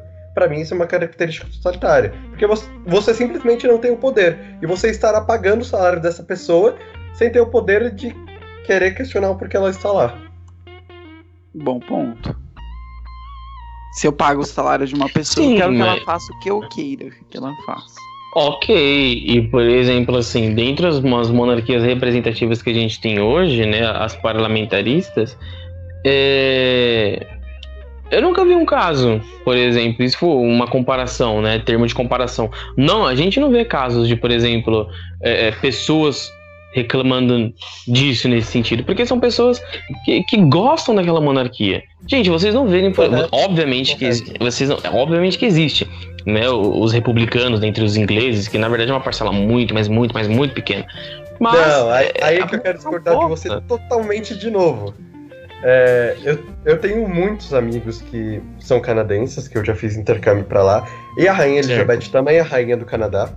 Sim. É, eu tenho muitos amigos também ingleses, e a gente pensa, a gente tem é, na cabeça que a parte dos republicanos ela é, é pequena nesse país, o que ela não, não é verdade. de lá. Então, não, a, a, grande questão, lá, a grande questão é a seguinte. Não vai dar certo isso aí. A, a grande questão é a seguinte. É, a gente pode ter exemplos. A BBC, por exemplo, ela é uma rede estatal. Ela é uma rede da rainha. Então, toda a mídia dos países que são governados pela rainha da Inglaterra, rainha Elizabeth II, toda a mídia ela é concentrada na rainha. Então, eles não podem fazer uma propaganda republicana. Eles não podem. Eles, claro que você não vai ter pesquisas é, sobre quem é republicano ou não. Mas você, é só um dos maiores exemplos que nós temos disso é, quando foi é, a rainha da Inglaterra, ela teve uma doença um tempo atrás, e perguntaram se ela seria. É, fizeram uma entrevista, uma, uma rede no YouTube, um canal no YouTube, desculpa. Fizeram entrevista com pessoas da rua e perguntaram: Ah, você acha que o príncipe Charles ou o príncipe William deve assumir? Quem que, qual dos dois você acha que deve assumir? Hum. Já pensando na morte da véia, né? É, e daí, muita gente, mas muita gente mesmo respondeu que nenhum dos dois. Sim, porque, porque a monarquia inglesa. Sim, mas a monarquia. Ou não. A monarquia inglesa todo mundo sabe que ela foi. Ou... Então, sim, contemporaneamente falando, ela foi, constru... foi construída sobre a imagem de Elizabeth II. Todo mundo sabe, Sim. aliás, ninguém sabe, né? Quando, o que vai acontecer quando ela morrer. Se o movimento republicano vai ganhar muita força na Inglaterra, ou se, obviamente, e, dentro do, do, do, que eu, do que eu vejo assim, de notícia internacional, eu acredito que o príncipe Charles não vai assumir, né? Ele vai abdicar do trono em prol do seu filho. Uh, então tudo isso a gente tem que ver, né? Foi o governo. O, nós estamos discutindo isso não, quando a bem, Rainha Elizabeth bem. morrer. Porém, ela nunca vai morrer, nós sabemos disso. Não, mas, é, mas ela é uma boa monarca, convenhamos. Exatamente. Sim, a Rainha Elizabeth é uma excelente monarca. É, então. Eu, eu, não sou, eu não sou totalmente contra a monarquia. Eu só sou advogado do diabo querendo realmente fritar o Castro aqui e, diz, e é, ele é da Inés 2. Tá querendo pegar o meu papel. É, era, era, um, era um podcast e os caras estão tá querendo fazer um Roda Viva, né? Convidaram o Gabriel Castro, né? Acho engraçado. Não, não, não. não. Mas vamos, vamos mudar de falar isso vamos, vamos propor uma mudança de assunto aqui. A gente falou sobre regimes totalitários, mas a gente não falou sobre ditaduras. Que aí sim estão dentre os regimes totalitários. Então, o que, que vocês acham sobre as questões de ditaduras ao redor do mundo? O que, que vocês têm a comentar sobre isso? Porque aí a gente está falando de regimes de fato totalitários, certo? Regimes a gente está falando que monarquia não é necessariamente totalitária. O Castro explicou isso muito bem aqui, né? Eu, eu acho que é assim, Dainese, nós temos grandes exemplos de regimes totalitários ocorrendo agora, tanto na África, quanto na Ásia, quanto na América do Sul. É, são as ditaduras é, e nós temos ao máximo que evitá-las evitá e ser pró-democracia. Nós temos aqui uma grande ascensão. Eu, eu, não diria grande ascensão, eu diria temos uma ascensão que se parece grande, é, se faz parecer grande, que faz muito barulho, que são os bolsonaristas pedindo aí cinco, pedindo fechamento do STF, pedindo fechamento do Congresso. Nós temos essa ascensão que não é grande, que parece, pelo uso de hashtags com bots e tal, é, e, e, nós já vivemos uma ditadura. Uma não, já Sim. vivemos várias ditaduras, né? É, então nós temos que abrir o olho e ver que a ditadura não foi boa. Em nenhum dos seus quesitos. Não foi boa no quesito econômico, como dizem, porque o milagre econômico durou, se eu não me engano, milagre entre aspas, né? É, ele durou muito pouco. É, ele não foi um, um, grande avanço para o Brasil. É, e nós temos que abrir o olho para a gente realmente não virar uma Venezuela, uma Coreia do Norte, porque nada difere, na minha opinião, uma ditadura de direita e uma ditadura de esquerda. Para mim, ditadura é ditadura. Eu não sei se vocês partilham dessa opinião. A partir do momento que você você está numa ditadura, não importa se ela é de direita ou de esquerda, você tem que lutar a favor da democracia. E aí, Castro, qual que é a sua opinião? Não, maravilha. Eu, eu, eu, eu, concordo com o Fábio, né? Apesar das duas, elas são categoricamente ruins, né, para a população. Uh, mas, por exemplo, o que me intriga bastante é as, é as filosofias que são impostas, né, para que aquela ditadura seja é, pragmática naquele país. Por exemplo, Uh, quando a gente teve, teve a Revolução Russa, 1917, né, onde foi morto mortos todos os membros da família Romanov, se instaurou é, a, a, ditadura né, comunista da URSS, certo? Sob certo. Uh, de partido único, né, uh, de de que ali ia se é, perpetuar a igualdade, a religião iria morrer. muito próximo como acontece na China hoje, certo? Exatamente, exatamente, né? Só que a China foi acontecer uma revolução comunista posteriormente, né? Em Mao Tse Tung, em 1960. É, e do mesmo jeito, nós temos, por exemplo, uma, é, uma ditadura sendo é, aplicada, né? Só que com filosofia diferente na Itália. Certo né? Onde, por exemplo, a gente tem Mussolini, né? Onde o rei Vítor Emanuel III já não tem tanta força, né? Mussolini assume com aquele, com aquele ar ideológico de supremacia italiana Uh, então a gente percebe uma diferença é, substancial nessas ditaduras, nas ideologias que prosseguem essas ditaduras. Só que, como o Fábio falou, elas infringem o direito é, do ser humano, né? Quanto, por exemplo, opositor, né? De você se contrapor ao Estado, ao governo. Uh, mas, mas, no, meu, no meu ponto de vista, assim, é interessante até a gente pontuar as, essas diferenças, né? De, de regimes que a gente vê, que a gente viu, na verdade, no mundo. Perfeito. Perfeito. E, e, e, as diferenças de regime, eu acho que elas são muito mais do que históricas, né? O Bill, ele fala sempre uma frase aqui, que é a história se repete. A história sempre se repete. Então, quando a gente pega, por exemplo, a Revolução Russa, ou, por exemplo, depois que aconteceu a Revolução na China, a gente vê que existem fatores em comum nesses casos né? E exatamente esse é um ponto que o Fábio tinha falado para mim que era muito importante, que era a questão de a gente verificar quais são as semelhanças entre o governo Bolsonaro e alguns regimes pelo mundo que já aconteceram na história e as diferenças também. Porque existem diferenças, não existem, Fábio? Sim, total. Existem grandes diferenças. É... Bom, a gente não está em uma ditadura neste momento apesar de o presidente agir como se estivéssemos, a gente ainda tem uma ordem é, nas coisas. E claro, é, diferente da Revolução Russa, que foi uma revolução comunista, é, o Bolsonaro diz, diz, né, e que não se prova, pregar e só pra, o.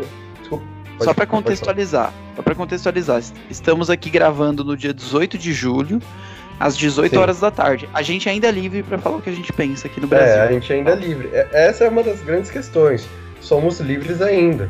É, isso que eu vinha falar, a revolução que foi isso comunista... Isso aqui é um registro histórico, meus caros. Esse podcast é um registro histórico. Se amanhã ou depois... Daqui a 50 anos vão consultar o nosso podcast para saber o que estava acontecendo na sociedade hoje em dia. Se amanhã ou depois eu e Dainese fomos presos por causa de... por causa da ditadura, é, Saiba-se que nesse dia nós éramos livres. Nesse e... dia nós éramos livres e falávamos o que saía das nossas cabeças, senhoras e Exato. senhores. E essa tradição é maravilhosa. Eu desejo que o mundo inteiro experimente isso. Porque isso é extremamente importante para uma sociedade. E é extremamente importante para nós como indivíduos. Não é mesmo, é. Castro? Fábio. E é, é uma crítica que eu tenho muito. Assim. Certamente que sim. Este ser que pede AI-5 será que ele sabe que se realmente existir o AI-5, ele não vai poder protestar para ter outro aí? Exatamente. Isso, isso me deixa muito, isso me deixa muito intrigado, porque o cara fala: "Não, eu quero AI-5, aê, toma aí, Bitou, Bitou". Cara, se você acha isso, se tiver as 5 amanhã, você não vai poder protestar a favor do seu mito também. Porque a ditadura, ela cerca a liberdade de todos, não Exatamente. de um determinado grupo. Que nem o Flávio Bolsonaro queria proibir o comunismo. Cara, não proíbe, rebate. Flávio não, Eduardo, desculpa. É, ele queria proibir o comunismo no Brasil. Isso é uma característica de ditadura, na minha opinião. Você proibir o pensamento. Por mais que eu odeie o comunismo, não gosto, não suporto, uma ideologia que matou milhões de pessoas, cara, não proíba. Você tem que rebatê-lo. Mas o que vocês Para acham que... de dentro do ordenamento jurídico a gente adotar uma postura como a postura do Estado é dizer que o comunismo é algo nocivo e que ele deve ser combatido. Não estou falando que é, o Estado vai fiscalizar para tolir a liberdade de quem quer falar, tá? O, a liberdade aqui é total, mas o Estado não recomenda a propagação de ideias comunistas porque elas são ideias nocivas para a sociedade. Bom, a... é uma recomendação de que formal. Sim, sim. Eu penso de que, assim, é, do mesmo jeito que hoje é, o nazismo é, é, visto dessa forma, né? Quando, quando eu vi, inclusive, essa notícia do, do Eduardo Bolsonaro, né, querendo proibir é, o comunismo, né, eu pensei a mesma coisa que, que o Fábio pensou, né, tem que ser combatida. Mas sim, obviamente o Estado ele pode dar como da Inese disse, essa, essa recomendação, né, essa carta conjunto para é, auxiliar, digamos assim, a população sobre os perigos, as mazelas que o comunismo trouxe para o mundo, está trazendo é, até hoje. É porque de fato trouxe, né? Nós combatemos o comunismo quando nós combatemos a Dilma Rousseff lá atrás. Isso é um, Sim, é um clássico exemplo. A gente combate o comunismo e o pensamento comunista, coletivista, é, intervencionista até hoje nas nossas atuações políticas. Né?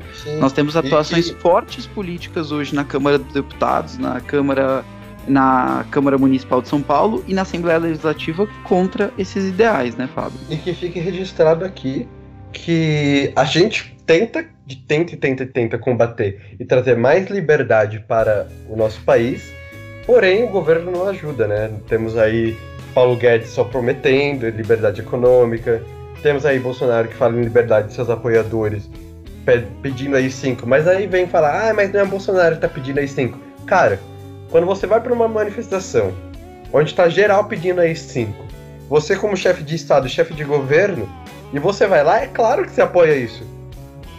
Sim. Em nenhum, em nenhum momento o Bolsonaro se declarou contra.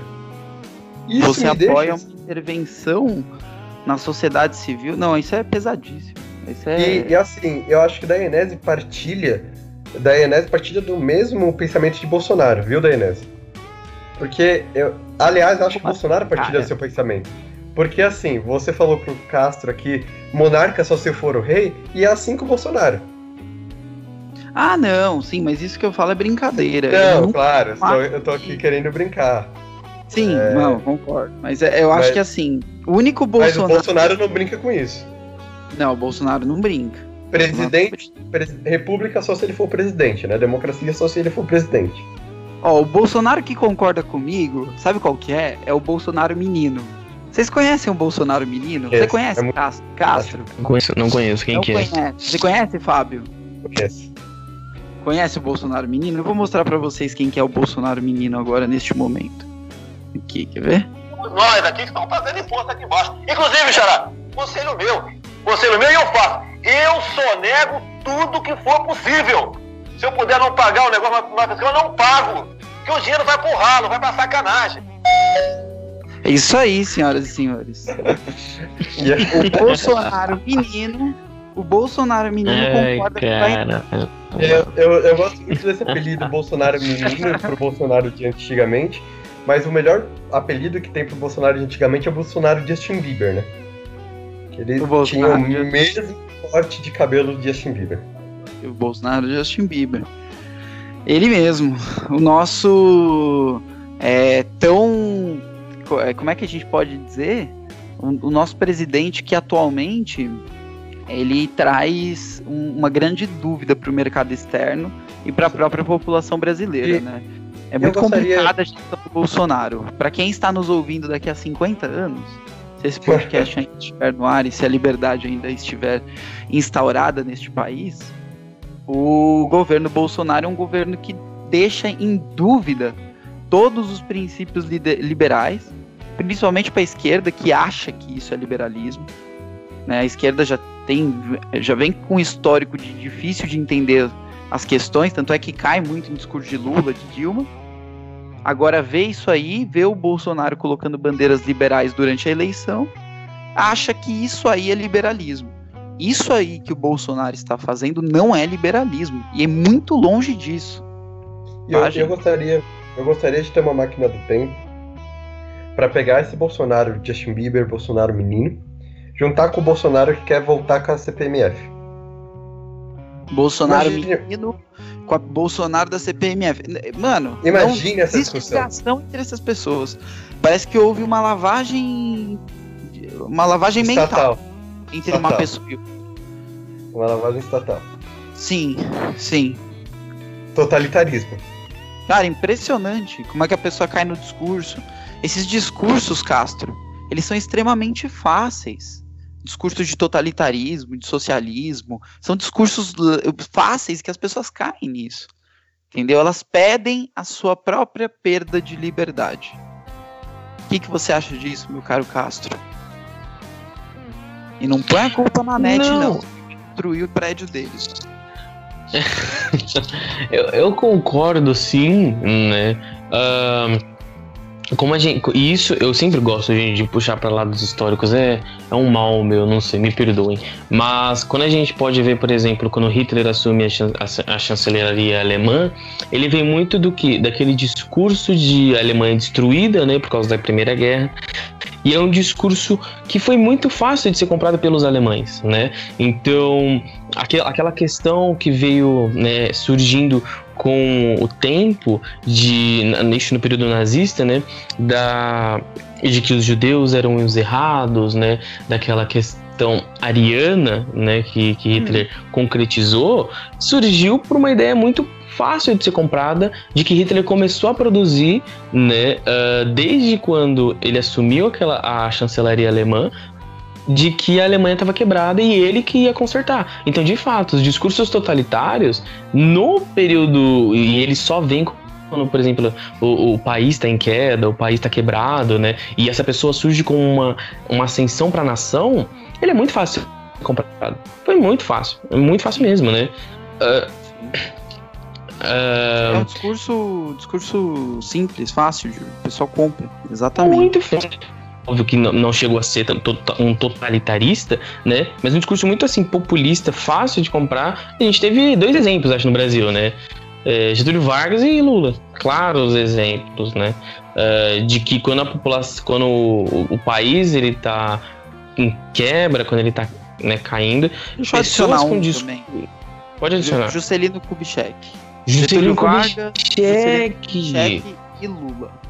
Exatamente, Juscelino Kubitschek, né? Os 50 anos e 5, né? Posso é, então, 5 para o governo e para a população 50 anos, tornando 500 anos de pagar dívidas.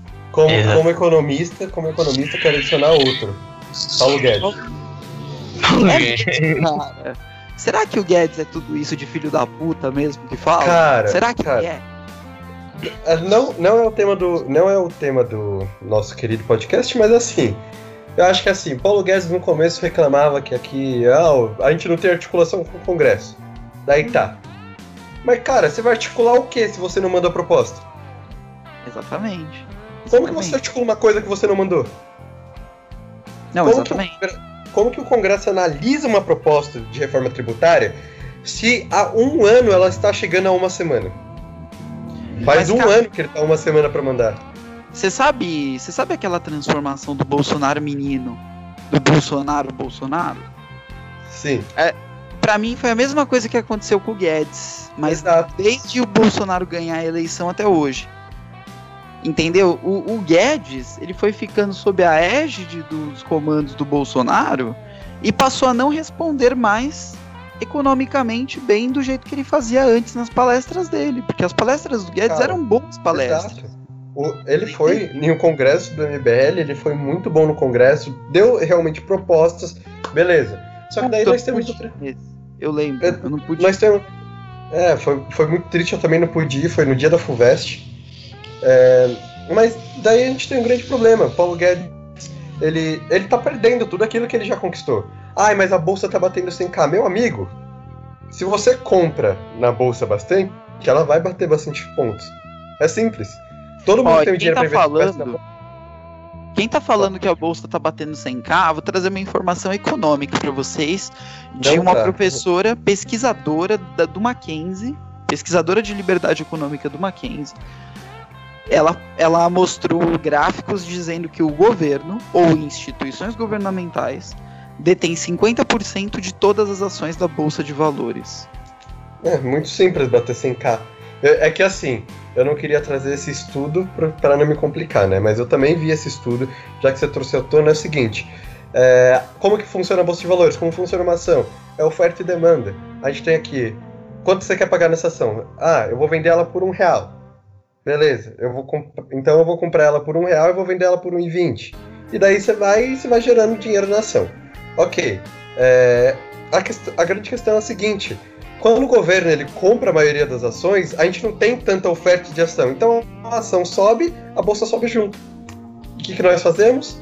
Nós caímos na ilusão de que o país está indo bem, Sim, exatamente. quando, quando não está. Tirando que o governo manipula, né? Então o Sim. governo ele compra uma parte das ações, os empresários estão fazendo a especulação deles, inclusive ah, existiu um economista ah, japonês que ele falou que uma das melhores bolsas para se fazer trade, para ver movimentação no mundo é a, é a- é a B3, né? Por causa do que, do que acontece de, de, de- de volatilidade. Ele falou que é uma das bolsas que mais é volátil no mundo. Imagina se o governo vendesse e deixasse ah, nas mãos completas do mercado. Você imagina como seria o mercado brasileiro volátil, né? Apenas nas mãos do mercado. Agora, o governo comprando ações brasileiras, ele também está conseguindo ter um controle de como que vai ser essa onda, esse, esse gráfico, né? Ele consegue vender e consegue comprar. É, Fábio, isso tem um monte de implicações econômicas, não tem? Sim, isso tem muitas implicações econômicas. Primeiramente, a partir do momento que o governo ele realmente ele participa ativamente da economia, isso já não atrai o investidor. Isso já deixa o investidor com o pé atrás. É, e quando o governo ele investe, por exemplo, em uma empresa, a gente tem que lembrar de tudo que é o meu dinheiro sendo investido naquela empresa. Sim. Então, ou seja, eu não vou lucrar com isso, mas é o meu dinheiro que está sendo investido ali. Quem vai lucrar com isso é o dono da empresa. E daí nós temos várias empresas. Por que o pessoal da bolsa fala, não, não critica o Bolsonaro? Porque o Bolsonaro compra da bolsa. Sim. É simples, não? É a mesma coisa de você da Inés falar assim, paga, ó, vou te dar 20 reais aqui, ó, não vamos criticar o Castro. Né? Simples, daí a gente não critica o Castro. Sim. Perfeito. Então, então, cara, a gente, a gente vê essas implicações econômicas que tem no governo Bolsonaro, a gente vê também é, a implicação econômica de. Isso também, voltando no tema, é uma questão totalitária quando você compra uma pessoa para ela não te criticar. Porque com- quanto menos críticas você tem, mais popular parece o governo. Me- melhor parece o governo, digamos assim. Sim. Então, isso é uma característica totalmente totalitária também. quando Sim, você- exatamente. Quando Isso você... que eu ia falar. Essa questão econômica se atrela completamente à questão totalitária. É, a mesma questão é a mídia. Silvio Santos, por exemplo, que tá recebendo bilhões de dinheiro e não critica o Bolsonaro por nada. E lá. Isso é uma questão totalitária também. Por que o Silvio Santos passou o jogo do Flamengo? Porque claramente foi é, influência do governo, né? Porque queriam tirar da Globo. E aos flamenguistas que acham que isso é bom, desculpa te dizer que não é. O patrocinador já tá fugindo do Flamengo. E outra questão que eu também queria trazer aqui é que o que muito se criticava do PT fazendo, dando dinheiro pra mídia, o Bolsonaro está fazendo a mesma coisa. Que é mais uma característica do sistema totalitário, a compra da mídia. Sim, exatamente. E, e lembrando aqui, lembrando aqui que eu sou a favor da mídia ser livre e, e ela poder fazer propaganda do que ela quiser. Assim, uh, em termos de o governo não repassar dinheiro para a mídia para fazer propaganda. Sou a favor do governo cortar verbas de pro propaganda e achar meios mais efetivos de fazer isso. Somos Por exemplo, dois. a internet. Tá? Hoje em dia todo mundo tem acesso a um site de internet. Quem não tem computador pode pagar 5 reais numa lan house e ficar uma hora lá no computador e entrar nos sites ali e Mas... pesquisar. É, eu, eu vou além de você e eu acho assim, eu tenho meio que um pé atrás do governo fazer propaganda em qualquer coisa. Porque, para mim, se o governo realmente está dando certo, eu vou perceber. Exatamente. Então, é eu, eu não preciso ter uma propaganda governamental para ver o que o governo está fazendo. Você acha que aquelas pessoas que tiveram a o, o Rio São Francisco, a transposição do Rio São Francisco, não perceberam o que o governo está fazendo sem propaganda? Claro que perceberam, eles têm água agora na torneira. Então, essa, essa é a grande questão. Será que é viável a gente ter uma propaganda governamental? Será que é, é de bom tom? É, exatamente. Eu não acho de bom tom. Para, para essa questão de totalitarismo, é uma característica totalitária. Governos que fazem cada vez mais propagandas, tá? É, logo, governos que fazem menos propaganda para nenhuma é uma característica de um governo que não, não quer intervir tanto assim na sociedade. Ele está ali mais pelo ordenamento jurídico e das instituições. E isso é o que a gente cobra dos nossos órgãos governamentais. Fábio Castro, já estou chegando ao fim do programa e começando o nosso encerramento. Eu gostaria de é, pedir considerações finais para vocês, para vocês se divulgarem, divulgarem as redes de vocês para que o ouvinte consiga acessar, entrar e acompanhar vocês. Pessoas brilhantes, comentários maravilhosos. Fábio e Castro hoje, vocês estão de parabéns. Pode divulgar também as pré-candidaturas de vocês ou dos candidatos que vocês apoiam. Então eu vou dar esse espaço aí para vocês ficarem à vontade. Começando pelo nosso convidado uh, que participa hoje pela primeira vez conosco, Gabriel Castro. é, muito obrigado, Inês. Né? Só queria colocar, na verdade, que é muito importante é, abrangermos esse debate, né, como é feito aqui no MBL. Uh, precisamos, inclusive um dos, um dos meus professores de filosofia, né, no curso de metafísica, ele dizia muito isso, né, que nós precisamos refletir e debater sobre a sociedade como um todo, porque daqui a pouco, né, se, se não for mais permitido, ficaríamos, vamos ficar à mercê de um governo e de uma ideia que necessariamente nem vai ser a nossa. É... Sim. Gostar minhas redes sociais, gente. Olha, sinceramente, só uso Instagram, ainda uso bem pouco, né? Então é castrim.gc. É, eu acredito que seja isso. Foi muito bom debater, né? Foi muito bom. Fábio da Inese, vocês são brilhantes, né? As pessoas que estão por trás do podcast cuidando, né? O, o, o, querido Flávio. São, assim, pessoas, vocês são incríveis, né? E fomentam esse gênio. debate. Flávio, Flávio é um gênio, né? E assim, segura é, é, um grupo é, muito, muito legal. A Tati, né, que né, não veio hoje. É, são pessoas incríveis e que tem que continuar assim com esse debate, né? Aí o só para fazer um merchan. faz o nosso roteiro e que não fez Sim, o roteiro. da redação. Agradecer ao Pedro, brincadeira, Pedro. Agradecer ao Pedro que ele sempre faz roteiros maravilhosos. Hoje um tema Sim, que tinha o Pedro, inclusive precisou de roteiro converso com ele bastante, né? O Pedro é um menino incrível. É, fazer só um merchan para finalizar aqui. É, estou apoiando a pré-candidatura da Amanda Vitorazzo. Maravilhosa né? Amandinha. Mas, mas é isso, né? Só queria agradecer novamente e boa noite a todos. Exatamente, a Amandinha, pré-candidata a vereadora pela cidade de São Paulo, Castro, como você bem disse.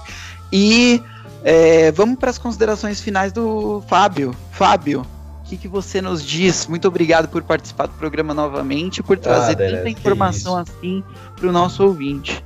Eu gostaria de agradecer você mais uma vez pelo convite deste programa que eu gosto de fazer muito e que é realmente a minha alegria de sábado à tarde. Gostaria de agradecer o Castro e também me desculpar se caso ele tenha ficado bravo comigo, alguma coisa do tipo. Eu acho que é sempre... Aqui a gente gosta da treta. Aqui a gente gosta da desordem e do caos. Eu acho, eu acho que é sempre Imagina, importante a gente. É tranquilo. O Castro que é um menino brilhante, eu gosto muito dele. É sempre importante a gente realmente é, ter esses debates mais fogosos, digamos assim, que o nosso ouvinte gosta. O nosso ouvinte gosta de treta, né? É, eu queria divulgar minhas redes sociais também, que são todas FábioBJR. É, e também eu gostaria de fa fazer um convite para você que é da Zona Norte de São Paulo, integrar minha equipe e vamos fazer da Zona Norte um lugar melhor. Aí, ó. O Fábio é pré-candidato a vereador pela cidade de São Paulo. Sim, também é, Então temos a Amanda, pré-candidata a vereador pela cidade de São Paulo, Fábio, temos o Rubinho, temos o Holiday, o Pavinato. O time tá muito bacana, cara. Tá muito bacana. Eu tô Chris muito Bernard. contente. Cris Bernard, minha amiga Cris Bernard. Inclusive, um beijo para ela, Cris, maravilhosa. É, a Cris participou do, do Flow Podcast, que é um podcast que é referência, acho que para todos os podcasts do Brasil. É um dos melhores podcasts no ar atualmente, né? E eu queria também mandar um abraço para essa turma do Flow Podcast que recebeu a gente tão bem lá. Eu fui junto com a Cris e eles são pessoas incríveis, incríveis. Por isso que o programa é incrível, né? Porque eles são pessoas incríveis por si só. Agradecer vocês dois por terem participado. Muito obrigado. Castro, o nosso diretor da comitiva do MBL São Paulo, cargo de liderança no núcleo. Fábio, pré-candidato a vereador pela cidade de São Paulo. E eu, Helis coordenador do MBL na cidade de São Paulo. Senhoras e senhores, muito obrigado por terem ouvido o Garoa Cast até aqui. Vou repetir as nossas redes para que você consiga seguir a gente. Facebook, YouTube, Twitter e Instagram, arroba MBL São Paulo, tá? MBL São Paulo nas quatro redes. E o nosso podcast sai pelo YouTube. Então, se você quiser ouvir o podcast, você não vai conseguir ouvir no Instagram, nem no Twitter, nem no Facebook. Você tem que ir pro YouTube. Ou nas plataformas oficiais de podcast. São elas o Apple Podcasts e o Spotify. E ali você vai encontrar a gente através de Garoa Cast. Entre lá e se inscreva para acompanhar semanalmente o nosso podcast, que visa trazer informações para você com uma pegada de pessoas da política. Senhoras e senhores, obrigado. Muito obrigado por ouvirem até aqui. Até semana que vem e tchau, tchau.